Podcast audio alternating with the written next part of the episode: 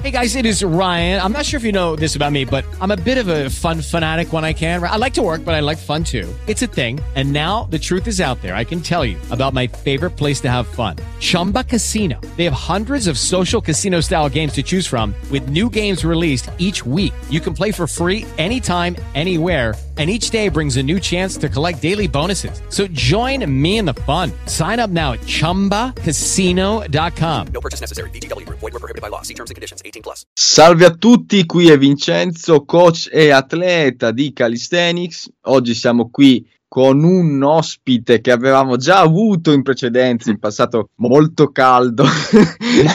Abbiamo il, il buon Nicolas Gulli, tra l'altro super cosa super interessante che ha scritto un libro e che voglio, voglio assolutamente sapere la tua esperienza di, di scrittore più che altro, anche, oltre il contenuto se ne parlerai, però anche proprio l'esperienza di scrittore perché io in passato comunque mi sono un po' dilettato nell'arte della scrittura e vorrei sapere proprio visceralmente, sono interessato a sapere cosa vuol dire scrivere, l'ansia di scrivere un libro. Assolutamente sì, ciao ragazzi, buongiorno, buongiorno. Per quanto riguarda il libro, eh, diciamo che l'aspetto Innanzitutto più... come si chiama però? Come Allora, che- il libro si chiama Sconosciuto, non è vero, Eh, si chiama Il fitness in 300 domande. Lo scopo di questo libro è quello di portare il fitness alla portata di tutti, quindi anche di una persona che non ne sa assolutamente niente del mondo della palestra e vuole iniziarsi ad approcciare. Diciamo un manuale di sopravvivenza in palestra, in poche parole. Non voglio, io non voglio tu- che tu sia un po' modesto, però ricordiamo che il tuo libro è stato, ha avuto su molto successo su Amazon, è stato tra i primi,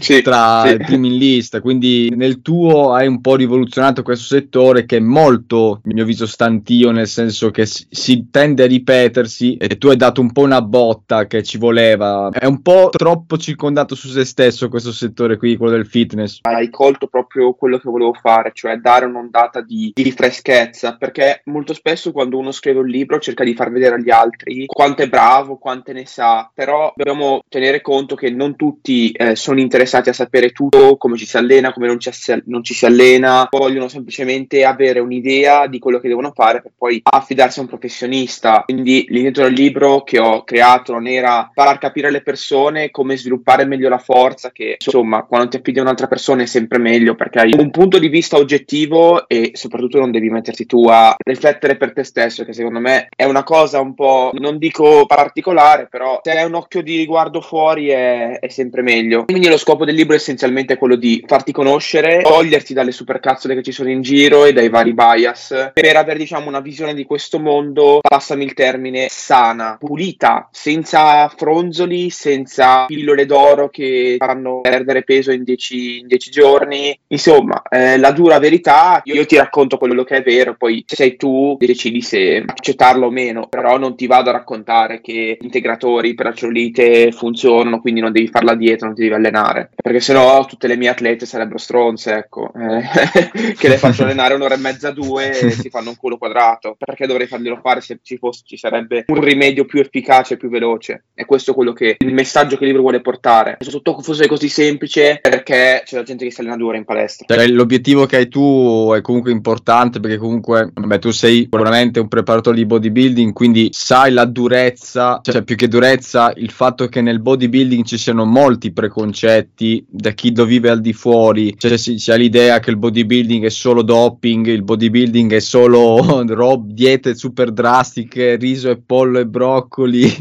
quando in realtà poi sappiamo che gli atleti la vivono molto più pacatamente di quel che si crede in realtà. Cioè, ci si è creato un po' un misticismo anche perché persone magari anche super eh, asteroidate, non so, magari vivono una crociata e trasmettono messaggi che devono compensare il fatto che loro sono super asteroidati, quindi fanno diete anche che in realtà non gli servono neanche. Infatti, guarda, io sto portando un atleta in gara per NPFI di Termoli il 27 e il 28. Se, se tu ci parli di che dice aveva fame, dice sì, ogni tanto, però non l'ha vissuta male, anzi, molto divertito. Perché la cosa che spesso si dimentica in generale nel mondo del fitness, vabbè, il bodybuilding a parte, perché è un po' più estremo, perché sennò non sarebbe competitivo e non avrebbe senso di chiamarsi agonismo, ecco. È il fatto che tu ti debba divertire. Cioè, se tu stai facendo sport in generale solo perché devi, allora non otterrai nessun risultato, o meglio, otterrai il 40% di quello che potresti ottenere se, ti, se tu fossi veramente coinvolto in quello che fai e lo apprezzi davvero. Quindi al, se tu ti devi iniziare ad allenare perché non ti senti a posto con te stesso, non ci credi fino in fondo, allora farà solo parte del tuo futuro fallimento. Ah, quello sono d'accordo con te, cioè, è importante comunque vivere lo sport di diversi strati, diciamo, nel senso c'è uno che l'agonista, è chiaro che deve fare il tutto il possibile, poi una persona può anche vivere il bodybuilding in maniera più amatoriale perché non può farlo. Infatti una cosa che non ho mai visto, cioè non ho mai compreso la versione manicheista, o sei atleta o non lo sei. La Madonna.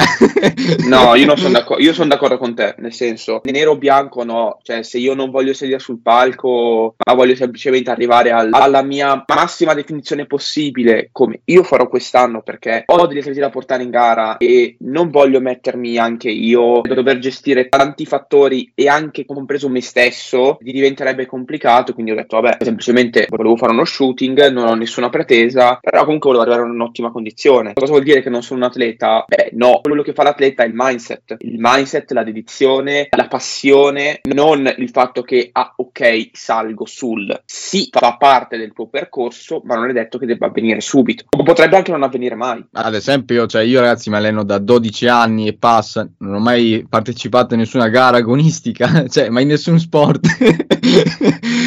Però non è che non sono un atleta, nel senso comunque mi alleno da tanti anni.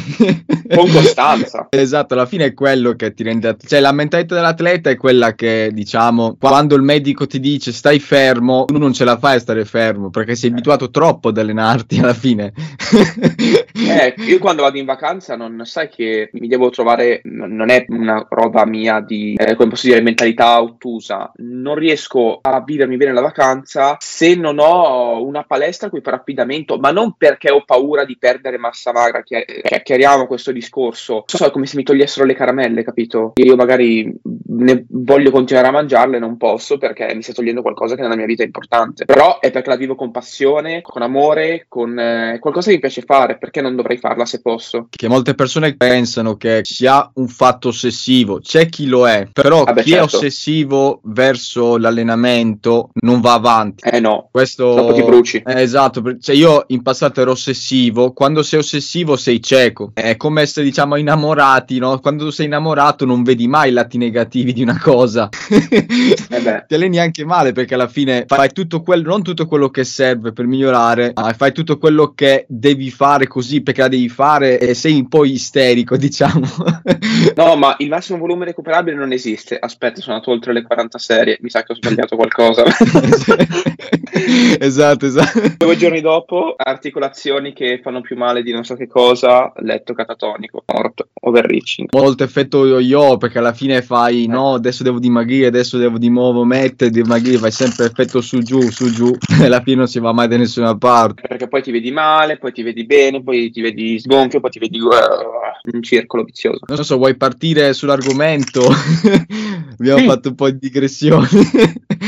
volentieri, volentieri. Un argomento super figo di isometrie. Parlaci un po', innanzitutto, cos'è l'isometria, perché magari qualcuno non conosce questo tipo di, diciamo, di, di protocollo, di esercizio. C'è una differenza sostanziale. Allora, l'isometria e la statica. Il lavoro in isometria vuol dire spingere o comunque tentare di muovere un oggetto inamovibile. Ad esempio, io che mi avvicino al muro e tento di spingerlo. Quella è una contrazione isometrica. La capacità che ha il nostro muscolo di esprimere forza contro un oggetto che non si può spostare e continuare ad esprimerla per una durata di tempo X. Anche il fatto di cercare di esprimere la massima forza cercando di muovere qualcosa che non si sposta, quindi vedere come varia anche nel tempo la quantità di forza che noi siamo in grado di esprimere spostando qualcosa di inamovibile. Questo si può, in isometria, se volete provarla, potete prendere un bilanciere, caricarlo con un numero in, indefinito di chili, quindi un numero che, non so, avete il massimo di 100 kg di panca piana, caricate 130, cercate di staccarlo e non si stacca e provate a spingere con la vostra massima forza questo bilanciere e vedete cosa succede. Ovviamente non si sposterà, voi comunque starete trovando una contrazione muscolare, quindi un lavoro comunque c'è, ovviamente il bilanciere non si sposterà. Provate a farlo per 4, 5, 6, 7, 8 settimane, prima o poi il bilanciere si stacca. Nella mia esperienza pratica questo può essere un ottimo modo, oltre per attivare il sistema nervoso e diciamo fargli testare, esplorare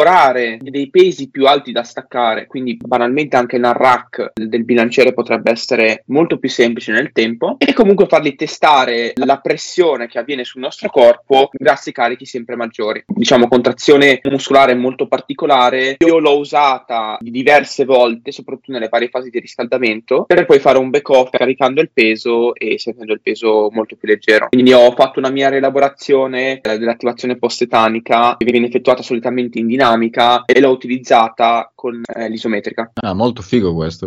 a volte ho provato anche quando il peso diventava leggero, non a caricare più peso, ma a provare a inserire una banda, una loop band, da sopra a sotto, ad esempio nella panca piana, per aumentare la resistenza. Una prova che avevo fatto mi aveva dato parecchie soddisfazioni. Quindi ho fatto l'isometrica, la uso soprattutto per fare esplorare al sistema nervoso qualcosa che non conosce. Così poi quando io lo riporto, tra virgolette, passami il termine, in comfort zone, lui mi dice, ah ok, ora conosco un altro limite, perché poi alla fine è quello che è il senso delle, della fase di intensificazione del powerlifting, ad esempio. Lavorare nella fase di accumulo in delle soglie che ti permettono di lavorare bene la tecnica e dominare i pesi e poi fare ovviamente mh, un'esplorazione nella fase di intensificazione verso pesi che comunque col passare delle settimane non si conoscono. Quindi tu stai facendo adeguare il tuo corpo a un determinato peso, un determinato carico e poi lo porti a fuori comfort zone, fuori soglia, la famosa lingua, e lui dice, ah, quindi esiste anche questo, quindi mi devo adattare. Il principio dell'adattamento io l'ho utilizzato anche con l'isometrica, cioè cercare sempre di spingere via carichi più importanti, ma puoi farlo anche in qualsiasi fase del movimento, non solo dalla rack. Puoi partire anche dalle posizioni, ad esempio nella panca piana, puoi mettertelo allo sticking point e iniziare a spingere. Cioè, puoi utilizzarle veramente in maniera tanto versatile. E poi dopo fai il back off isometrico e vedi cosa succede. Il back off isometrico, allora, a me non l'ha spiegato nessuno. L'ho pensato di mio, non penso che qualcuno l'abbia mai provato. Se nessuno l'ha mai provato, penso che sia un'esclusiva di questo podcast. perché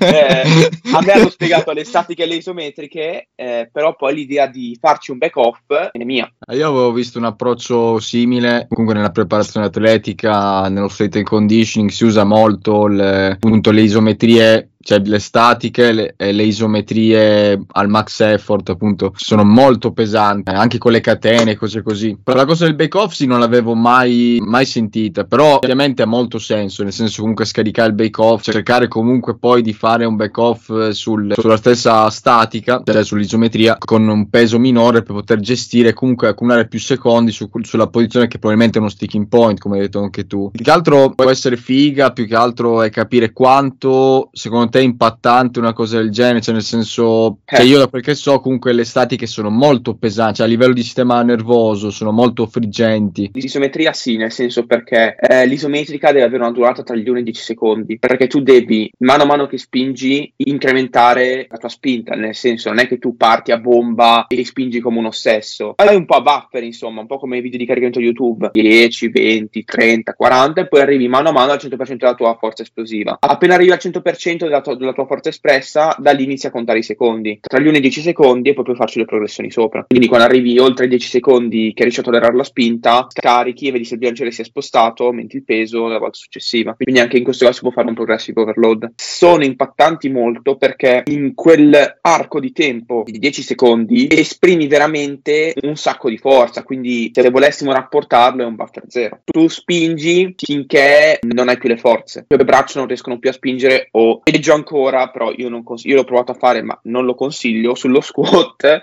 eh, cercare di spingere contro i pin, quindi i pin messi, messi al contrario, di provare a fare l'isometrica in quel punto, eh, insomma. Ma più che altro il carico esterno ad essere cioè, molto alto o è semplicemente Eh, il... Anche il carico esterno, proprio a livello nervoso, cioè il fatto di dover spingere continuamente fortissimo al massimo, quindi un, max effort è veramente deciso, e poi magari farò anche per 3-4 serie e magari magari ripeterlo un'altra volta. Ecco, la ripetizione più di due volte a settimana non, non lo farei, l'isometrica proprio, perché comunque è richiesto uno sforzo, comunque è massimale, per un tempo per 16 secondi, quindi deve essere utilizzato bene in un contesto che abbia senso, perché se lo mettiamo tanto perché il nostro atleta che ha 100 kg di squat non riesce a superarli, eh, no, si lavora su altro. L'isometrica la utilizziamo quando vogliamo, diciamo, fare un lavoro più di fino sullo sbloccare dei, dei dei pesoni, ecco. Quindi lo consigli su comunque atleti molto rodati, diciamo comunque. Eh sì, perché se lo fai fare a un neofita, quello dopo due secondi dice ah io male sono stanco. L'intermedio, ah, è meglio la statica. L'isometrica se sei veramente, se sei veramente bravo. Ma richiede addestramento come tipo di allenamento? Comunque, cioè, comunque notato che sono persone che sovrastimano la propria capacità di spingere.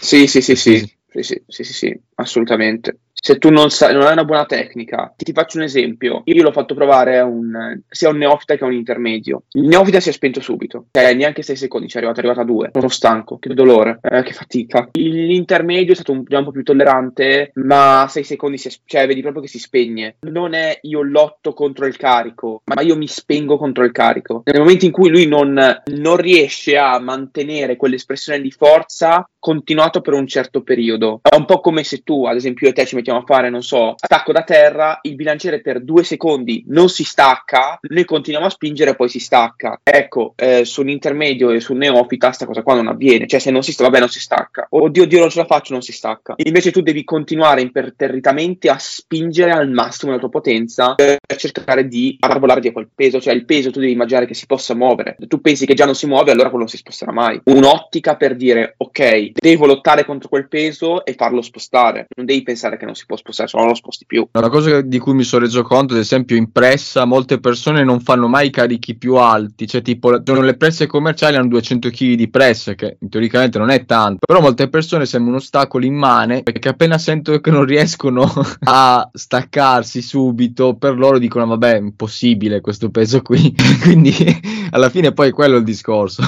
il problema è che le persone molto spesso non hanno capito che prima di allenarsi in un certo modo bisogna prima imparare ad allenarsi, imparare a esprimere intensità, perché se non sai esprimere l'intensità, eh, tu puoi fare tutto il volume che vuoi, tutte le tecniche di intensità che vuoi, ma l'intensità lì è pari a niente, eh, vuoto. Manca eh, sono stanco, sono stanco. E eh, allora carica, cioè, perché molte volte vedi che vanno avanti, avanti, avanti, e eh, sono stanco. Sì, io ti faccio devi fare 8 ripetizioni, non 50, perché il carico è sbagliato. Quindi per questo che inserisco spesso negli intermedi, inizio già a mettere dei test test sugli RM perché se no non riescono a spingersi a trovare il benedetto carico allenante. No, tu gli metti 3x8 e gli scrivi RPE 10 all'intermedio, RPE 10, boh, ah ok, oh, sono stanco, per me questo è RPE 10. No, mi fai il test dove chiudi 8 ripetizioni tecniche, poi dipende di che esercizio parliamo, però fatte in un certo modo, non che fanno schifo, e poi dopo hai trovato quel carico allenante e continui ad utilizzarlo, perché nel neofita funziona bene l'RPE 10, RPE 9, perché comunque fargli fare un test RM non ha veramente senso perché tanto non, non, capisce niente, prende, alza i pesi, fa ok, questo è il mio massimo con 8 ripetizioni, poi sporcherebbe troppo la tecnica, quindi non avrebbe molto senso con un, con un neofita fare dei test. Quindi l'RPE, questo è un po' una divagazione, però ci tendo a far capire che anche le isometriche vanno già oltre il concetto dei test, rendere dei carichi allenanti, devono essere lo step successivo che ti permette quando tu riesci ad esprimere il corretto effort ad andare oltre all'effort, perché è proprio un, uno spingere un qualcosa di colossale e cercare di non dire vabbè tanto non lo sto spostando, cioè magari ci stai meno secondi perché sei troppo affaticato, perché comunque è faticoso e dici vabbè, quindi l'isometrica è, non è per tutti. Eh, dal punto di vista puramente proprio tecnico, eh, quante settimane secondo te sono montabili un tipo di lavoro del genere? Richiede subito uno scarico fatto in due o tre settimane oppure se è ben gestito comunque si può portare avanti tipo anche fasi sì. di volume? Sei? Sì, sì, sì, sì, sì, se è ben gestito si può portare avanti anche perché teniamo conto delle persone a cui lo diamo. Magari con un intermedio puoi provare a farlo, eh, glielo puoi fare una settimana per provare a esprimere meglio l'intensità, però sono avanzato puoi inserirlo anche tranquillamente in delle fasi di volume, quindi puoi, far, puoi immaginarci anche più, più serie, gestibile. Poi ovviamente lo scarico va a seconda di, del computo del volume, come è gestito, tenendo conto che la statica ne tengo conto come fosse una specie di fondamentale, nel senso un qualcosa di veramente impattante. Per detto a che so fare un carico ai bicipiti, max effort. Quindi bisogna vedere anche a chi lo diamo, come è il suo stile di vita nei confronti dell'allenamento, come si pone volume, cosa gira intorno a lui e poi dopo possiamo fare delle prove. Solitamente io ho visto che sulle 5-6 settimane è tollerabile. Poi dopo, aumentando il volume, cioè magari anche più di una sera a settimana, diventa poco gestibile, anche diminuendo i secondi, che seppur pochi, comunque il volume è, è elevato. Poi dopo tu fatto questa fase, ad esempio, di volumizzazione sul, sull'isometrico, prendi, lo scarico, togli l'isometrico e provi a farti un, un test sulle 8 ripetizioni di panca piana e vedi che voli. Lo sticking point, almeno con, con quei carichi che hai gestito, riesci a farlo con molta più facilità perché ti aiuterà un sacco quando nel momento in cui tu dovrai provare un massimale. Se lo sticking point hai già provato quel tipo di sensazione, il tuo corpo è abituato a gestirla, quindi andrai, andrai liscio. Provare per credere. E poi un approccio, mi ricorda un po' la West Side Barbell eh,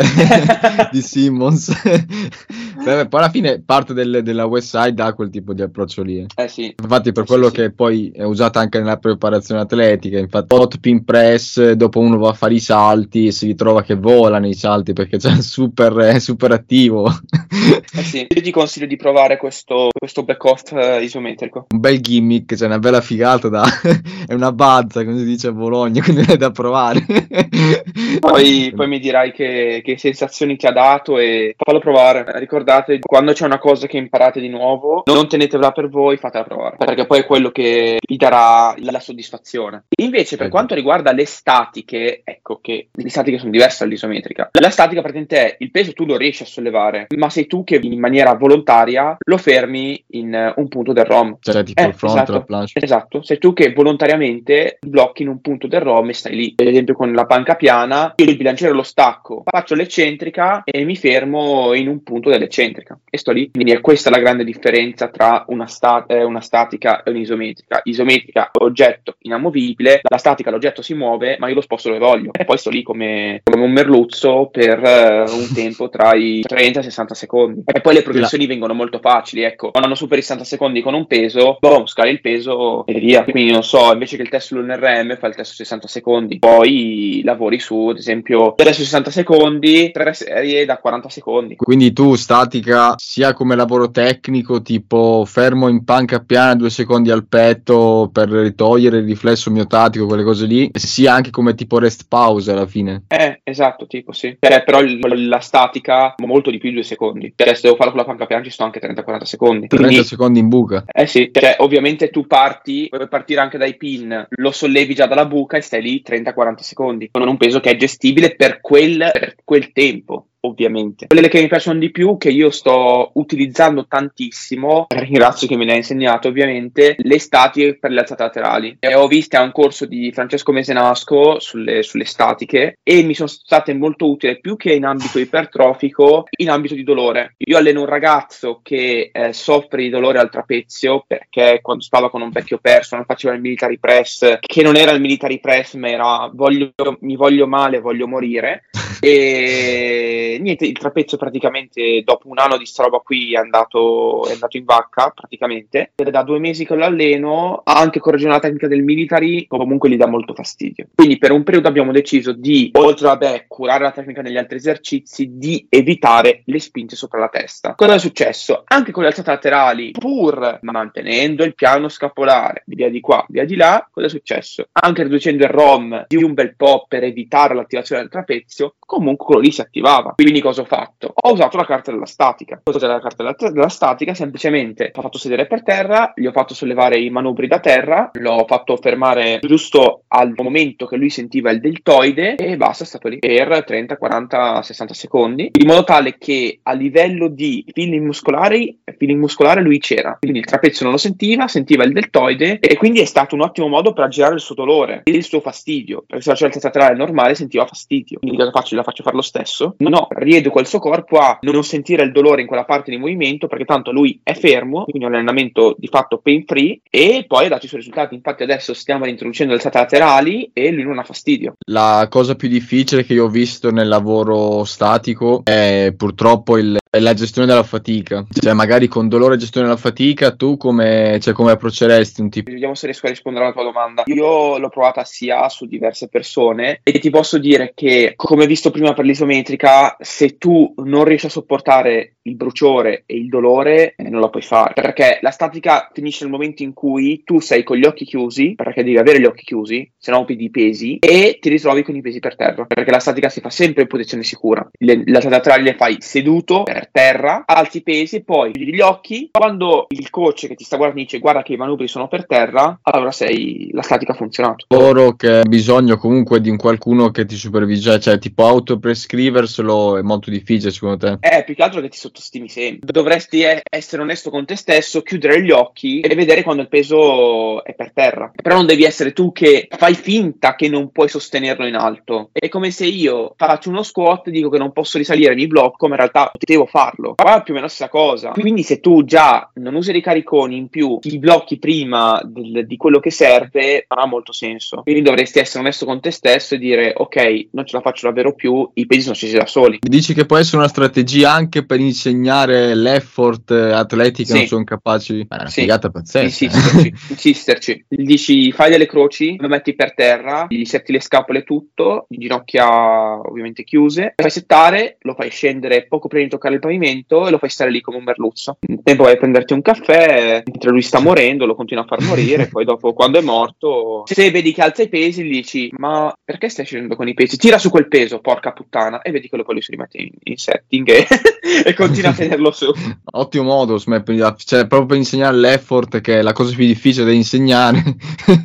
di fare la statica da stronzo e mettergli diciamo uno stripping statico quindi gli fai fare prima una statica in un punto più alto quindi lo fondi insieme a delle J-reps fai una statica nel punto più alto una statica nel punto più basso quindi punto più facile punto più difficile punto medio così lo, lo, lo devasti Si Fai è immaginato. Fai una, serie di, fai una serie di quello è finito. Un peso, non so, croci, 10 kg di statica, facendolo un- una specie di J-Reps in statica. Eh, anche questo esiste, meglio, se no, meglio per noi del podcast. Poi dopo, niente, gli fai prendere un carico normale e lo fai lavorare in dinamica. Quindi anche l'associazione, prima lavori in statica o in isometrica, poi in dinamica, è una strategia vincente. per fini ipertrofici, come consigli questo tipo di approccio? Io le utilizzerei come reattivazione, quindi se vogliamo farlo come preattivazione non ci facciamo 50 serie, ma ne facciamo due, due serie da 40-50 secondi, non al cedimento totale, perché sennò è un prestancaggio, serve per fare un'altra cosa. Attivi il muscolo target e poi ci lavori sopra in dinamica. Quindi piuttosto che fare delle preattivazioni con lo squeeze, con l'eccentrica lenta, come di solito si fanno per attivare un muscolo, con la statica è molto più semplice, poi si può usare anche come riscaldamento articolare, mettiamola giù così. Comunque la tensione muscolare applicata c'è, noi stiamo lavorando, quindi funziona. E poi dopo lavoriamo in dinamica con i benefits dell'attivazione che abbiamo avuto prima, ad esempio fai delle croci prima, poi ti fai la panca piana perché vuoi sentire meglio il petto e vedi che funziona. Quindi un richiamo di fatto dello schema motorio, cioè diciamo aiuta a attivare meglio quel muscolo target e poi vai a fare il muscolo l'esercito target alla fine. Eh sì, esattamente così. Anche come una, non so, la military che spesso si sente poco sul deltoide. Poi altre laterali prima, come preattivazione, poi ti fa il military. Quel mix di cui parlavi, tipo dinamica, per andare a cercare ancora di più il cedimento, per fare la statica, tipo che ne so, alzate laterali con i manubri, che è l'angolo diciamo più devastante, la parte diciamo alta, poi usi i cavi per devastarti sotto. Esatto. Della morte, vera. Esatto, puoi fare tutte le combinazioni che vuoi. L'importante è vabbè, saper gestire la persona a cui lo si dà e valutare anche il recupero è molto soggettivo. Però si può sull'hip thrust, eh, a mio avviso. No, ma non sento lavorare le chiappe nell'hip thrust. Ah sì? Gli devi fare una bellissima statica in alto, una metà movimento. Poi mentre lei che sta morendo lì, gli inizia a caricare i pesi, gli fai fare un bel ramping 5. No, no, basta, basta, basta. Poi scarichi i pesi, gli fai fare un drop set. Alla fine va, viene ricoverata in un ospedale per eh, gluteo in fiamme. Praticamente prende fuoco e neanche se ne è accorta. Bruciore di chiappe, per non dire cose brutte perché sennò... No, ma io non sento il gluteo, no, no. Ah, quando me lo dicono, no, io non lo sento. Wow, emozione, brividi sulla pelle, i miei occhi si iniettano di sangue, poi sono cazzi suoi. Approccio di statica, tipo uno ha il, il polso, che ne so, devastato. Tu useresti un approccio statico sul, ad esempio sul polso, che ne so, flessione e estensione del polso, può essere un'idea? Assolutamente sì. Rieducare anche a livello tendinio e far gestire i tendini con la tensione in quel punto senza andare a fare ron completo. Io l'ho utilizzato con un ragazzo che ad esempio lui faceva fatica a fare il curl con i manubri perché aveva dolore al polso e al gomito, semplicemente tenere il peso nella posizione in cui lui non sentiva dolore e mi stava in statica. Consigli un approccio del genere anche a chi fa calisthenics e street lifting? Sì, sì, perché no? Magari anche delle Eh. trazioni statiche che io le utilizzo spesso con eh, fronte sbarra. Ad esempio, magari faccio la statica, sto lì per un po', faccio 3-4 serie, poi l'ultima serie la lavoro in dinamica, magari se le ho fatte alla fronte, adesso poi le faccio, che ne so, al petto o al mento, con sovraccarico o meno, dipende da, da come ho gestito la statica se la statica l'ho fatta con sovraccarico o no. Quindi poi va anche, va anche valutato. Prima va provato su se stessi, poi dopo il modo in cui se la- si è provato lo si prova a applicare, a vedere come funziona sugli altri. È molto difficile sbagliare con le statiche, cioè devi proprio fare delle, delle cazzate assurde, magari metterle intraserie veramente vuol dire violenza sulla persona. Può fare veramente di tutto, anche soprattutto nelle fasi finali di un, di un cutting, in una gara di bodybuilding, lavorare in statica permette di posare meglio. Ah, io più che altro ho visto gente fare le statiche di poi trazione alla fronte ma con le spalle in cielo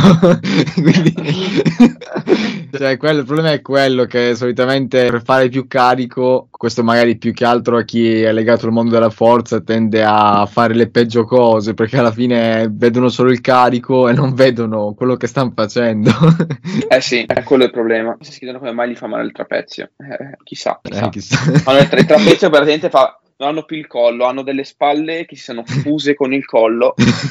La depressione scapolare è un, è un fantastico mito e leggenda del- delle palestre, la depressione scapolare. No, ma io faccio panca piana, dolore, non capisco perché. Poi vedi che praticamente è un, non so, uno struzzo eh, con le spalle attaccate. La depressione è solo per gli emo, diciamo, cioè. diciamo la verità. Sai cosa puoi provare a fare anche a tutti gli ascoltatori? Lo stacco in isometrica. Eh, quello è impattante. Quello è impattante, te lo assicuro. Io lo usai per guarire dal dolore la cuffia dei rotatori, perché ti costringe a stare depresso. Eh sì, vedi, sono tutte metodologie che il trainer deve essere in grado di sfruttare. Cioè, non c'è la programmazione figa, la programmazione ideale, la programmazione più calcolata. Alla fine non sono i numeri che fanno la differenza, ma è quando si applicano certe metodiche alla persona. Quando l'allenamento non diventa matematico-centrico, ma soggetto-centrico. Ah, questo gli faccio fare l'incremento di serie da 15 a 25. Poi dopo non sa fare nessun esercizio, non si sa esprimere, quindi l'incremento di volume è stato 2, forse. Il problema grosso veramente è il volume spazzatura che mh, non so se tu hai seguito le diatribe che ci sono nel programma Calineris sì, sì, sì. sul, sul fatto che il volume da atleti, no? E le persone devono fare volume perché il volume da atleti. Però alla fine c'è questa cosa del margine di lavoro. eh, non si riesce a comprendere quello che una parte, cioè, entrambe le parti comunque hanno loro da dire sicuramente. Come deve Quella- essere qualitativo, che pochi cazzi. Deve essere qualitativo. Non puoi Esatto. fare robe a caso. E adesso faccio un 8x8 di alzate laterali. Sì, ok, ma tu sei, cioè, poi 8x8. Cioè, dipende se Gronda. parti con un carico a, a, a buffer all'inizio, allora puoi farlo. Eh no, adesso faccio nel settimane aumento, eh, parto con un 3x8 e arrivo fino a un 8x8. No, non puoi arrivarci all'8x8, arriverai in 8x4, 8x5,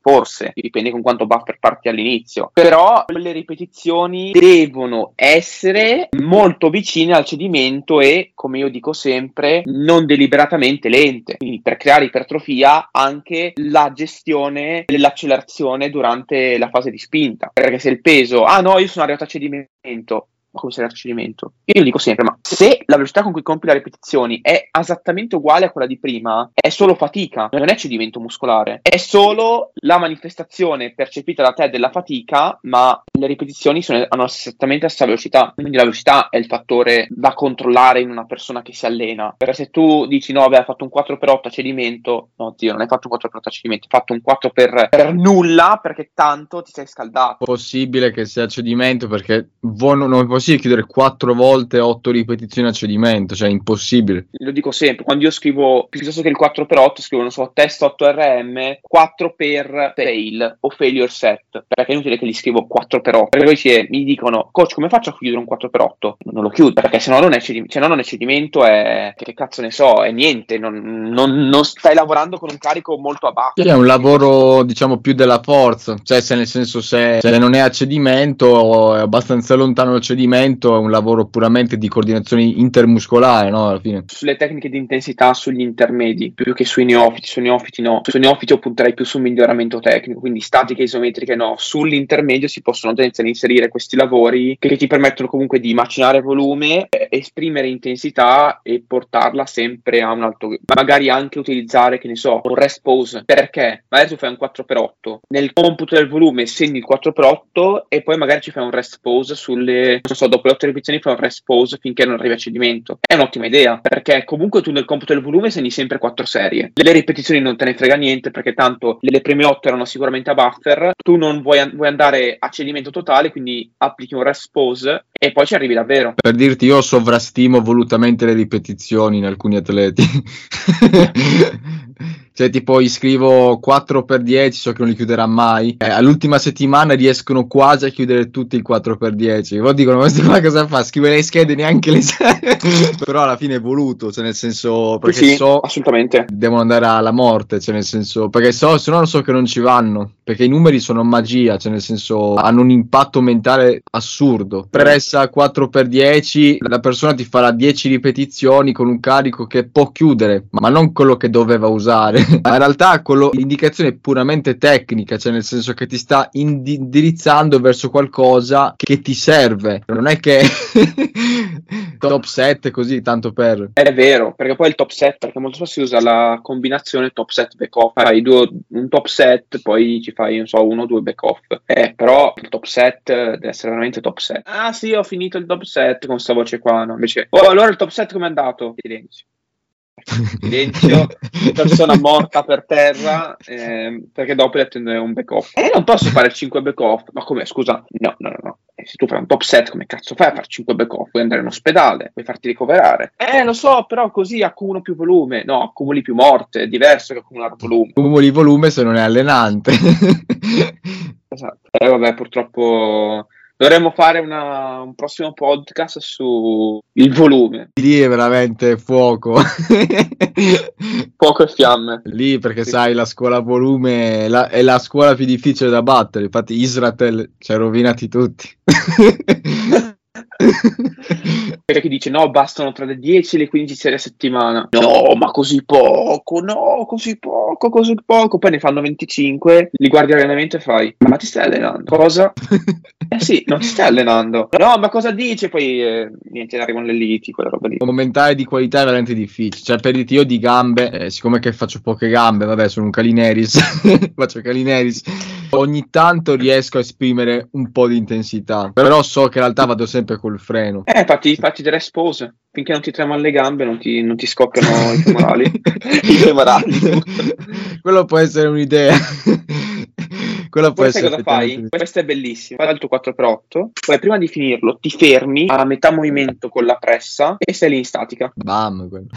Io, guarda, io l'ho fatto provare, è diverso rispetto a qualsiasi altra statica, quella alla pressa. È qualcosa di violento, puramente violenza psicologica. Però appena lo fai senti, oh, è proprio questo verso qua. Dici, ma cosa è successo? Ecco, hai tutti, non so, 400 kg di pressa che ti premono sul quadricipite mentre tu stai cercando di opporti. Eh, quello proprio letteralmente oh, la fly of fight, no?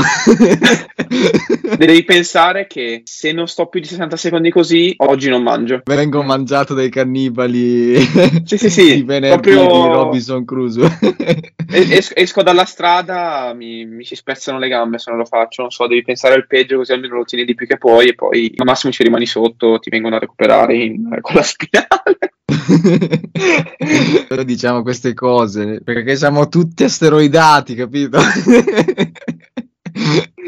La prima cosa durante l'esito dello, dell'ospedale dopo che ti hanno recuperato è il soggetto presenta fratture multiple eccetera, ma l'ipertrofia delle gambe è andata di 4 cm. Tu esime sulla barella, sì, ce l'ho fatta! batti, come ti batti il 5 da solo. ho, su- ho super compensato, quindi alla fine come, come monito dopo che ti hanno riesumato dici ok perfetto. Allora per sovracompensare devo prima uccidermi. Lo, lo chiamavano l'uomo fenice, l'uomo fenice lo chiamavano. Il fu Nicolas Gulli tipo il libro. Un richiamo a Mattia Pascal così non si Cogito ergo stronza. Esatto. Comunque diciamo che questo tipo di approccio ragazzi noi scherziamo, ridiamo ma è assolutamente fattibile, non è mostruoso, impattante, nel senso non è che si muore assolutamente fattibile come approccio, non bisogna essere enchanted per poterlo fare, è assolutamente fattibile da tutti, basta un minimo di impegno e di addestramento alla fine. In tutti gli sport bisogna far fatica, ragazzi, cioè, se voi andate in bici, in bici ci si fa il culo, eh. cioè, non è che in palestra deve essere diverso. Eh, bisogna, bis- questi messaggi bisogna anche farli passare, perché poi alla fine i risultati che si ottengono passano soprattutto da queste cose qui. Sì, dall'impegno e il duro lavoro, alla fine l'impegno paga sempre, quello è in dubbio, cioè a prescindere dalla genetica, l'impegno paga sempre, perché io terrò sempre X più 1, cioè se non mi impegno rimango sempre X. Vabbè, la genetica conta, anche l'età, anche il sesso, eccetera, ma soprattutto l'impegno. E otterrai dei fantastici risultati. La maggioranza delle persone non punta all'Olimpia, quindi un conto dice, vabbè, l'Olimpia è per pochi, diventare muscolosi è per tanti. Fare un bel fisico è assolutamente fattibile per la maggioranza delle persone, cioè che si impegnano ovviamente. Ovvio. Siamo stati abbastanza esaustivi. Non so, vuoi lasciarci con un'ultima frase impattante? Sì, allora questa era una, una, frase che avevo lasciato anche nell'altro podcast che avevamo fatto insieme e ho detto testuali parole. Se volete risultati dovete fare una cosa importantissima, allenarvi, allenarvi, punto, allenarvi bene, punto. E mangiate. Da, dire, da direttamente, è presente che c'era eh, l'alba, dei morti, l'alba dei morti viventi? Adesso il nuovo film che Romero, produrrò, esatto, sarà l'alba dei deallenati. viventi. Purtroppo viventi. No, ma io vengo in palestra e faccio 100 kg di panca. Da quant'è che vieni? Eh, saranno 12-13 anni. Quanto pesi? Eh, peso 100 kg. Ah. Un giorno parleremo di quella cosa lì, del fatto che le persone non aumentano di forza, ma aumentano di peso per aumentare di forza. Oh, oh, la mia sofferenza si sta. Voglio andare a fare isometrica. sofferenza isometrica, sofferenza statica. Non so se si può fare. Dai, qualche volta quando ci, ci incontreremo ti farò, ti farò provare qualche, qualche, mia tecnica di intensità statica così. Bene, veramente yeah, ci, ci sto, dai. Racco- le, lac- raccogliamo le lacrime. wow, bello, quello fermo lì a metà. senza post grip. Ah! oh, grazie Nick di essere venuto al podcast. Io lascio i link in descrizione, punti di riferimento, trovate su Instagram. Eh, lascio anche il link per il libro. E ho visto che facevi un altro podcast. Sì, eh, sono su Around the Desk, che è una pagina YouTube dove vengono, diciamo, diverse persone a parlare di esperienze loro, eccetera, anche architetti, psicologi, nutrizionisti come me, personal trainer, chi ne ha più ne metta e il podcast che abbiamo fatto ieri era su eh, rapporto mente-cibo. Ah, figo, figo. Allora, la passami il link. volentieri, volentieri. Grazie mille. Va bene, Vince. Ti ringrazio. Buona giornata, ragazzi. Ciao, ciao. Hey guys, it is Ryan. I'm not sure if you know this about me, but I'm a bit of a fun fanatic when I can. I like to work, but I like fun too. It's a thing. And now the truth is out there. I can tell you about my favorite place to have fun. Chumba Casino. They have hundreds of social casino style games to choose from with new games released each week. You can play for free anytime, anywhere and each day brings a new chance to collect daily bonuses. So join me in the fun. Sign up now at ChumbaCasino.com. No purchase necessary. VGW. Void were prohibited by law. See terms and conditions. 18 plus.